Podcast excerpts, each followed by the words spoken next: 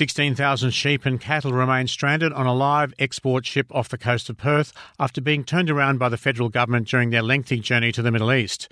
This was due to safety concerns of attacks on the Red Sea by Houthi rebels and was initially proposed to be a reroute that would have turned a 17 day journey into one spanning well over two months. Now the animals are back off the coast of Perth and have been on the ship for more than a month, enduring an almost 40 degree heat wave. The saga has attracted urgency for the government to follow through and make a final decision. The government has been embroiled in a heated and lengthy saga involving almost 16,000 animals on live export ship MV Bahijah. I asked John Hassell, president of Western Australia Farmers Federation, his thoughts on the developments. Well, what I stand by is the department's handling of the of the of the uh, Bahijah has been bloody disgraceful. There have been concerns for the appalling month long duration of the saga, and the concerns lie not just with farmers, but with animal welfare activists as well. I spoke with Dr. Suzanne Fowler, Chief Science Officer of the RSPCA. What we know is that uh, the experience of the animals is indeed ruling uh, and, and definitely not in the best interest of their welfare. Uh, we are concerned about reports that some of the animals have died. We know, for instance, that sheep end up standing in their own waste for the duration of the journey, uh, and that's because those pens can't be cleaned out properly. And so they're standing in their own feces. Um, that waste starts releasing ammonia, which can cause irritation to their eyes and throat.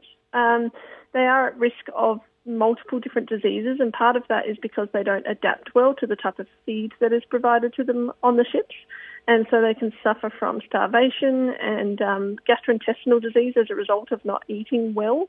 Uh, add to that just the conditions on board the ship where you've got loud noises, different lighting, different people and different groups of animals that they're not used to, and the rocking and rolling of the ship. So in no way is this environment conducive to good welfare for the sheep or the cattle on board.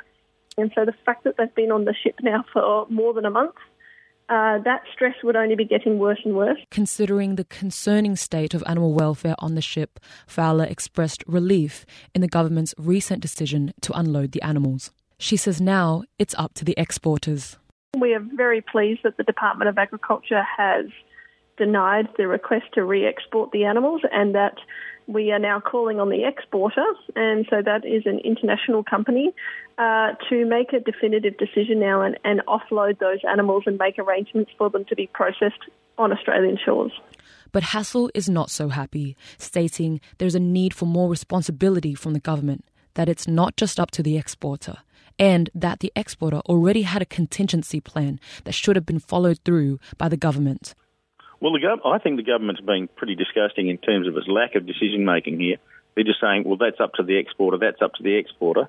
So as soon as the vessel was turned around in the Red Sea and headed towards Australia under the under the direction of the Department of Agriculture, as soon as that decision was made, then all of the costs should have been borne by the Department of Agriculture because they had a contingency plan in place, and which is something you have to do before the vessel can sail contingency plan was in place, and the Department of Agriculture chose to ignore that and send us the ship back to Australia.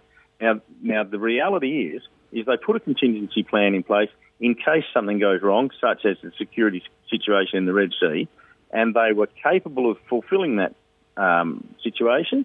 And the federal department has uh, pulled the wool out from underneath, pulled the rug out from under their feet the problem with that is, is that if you have a contingency plan, it's there to be fulfilled, not to be, um, not to be changed. It's it's almost like uh, well they've moved the goalpost effectively, and it's almost like telling you you've got to have a seatbelt on when you've already got your seatbelt on. With their lack of action, decision making, and responsibility, trust for the government is now in question.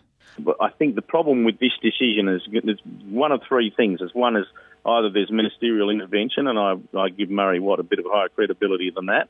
Uh, the other one is that they, uh, there's a member of the department staff who's deliberately tried to make this not look good because they've got a personal bent against the live trade, or it's stupidity. And someone can decide who that is, not me.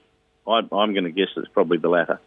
Amongst all the dilemma and indecision, one thing can be said for sure people have been left with a bad taste in their mouth and now they are awaiting the government's next step, one that must be done with urgency.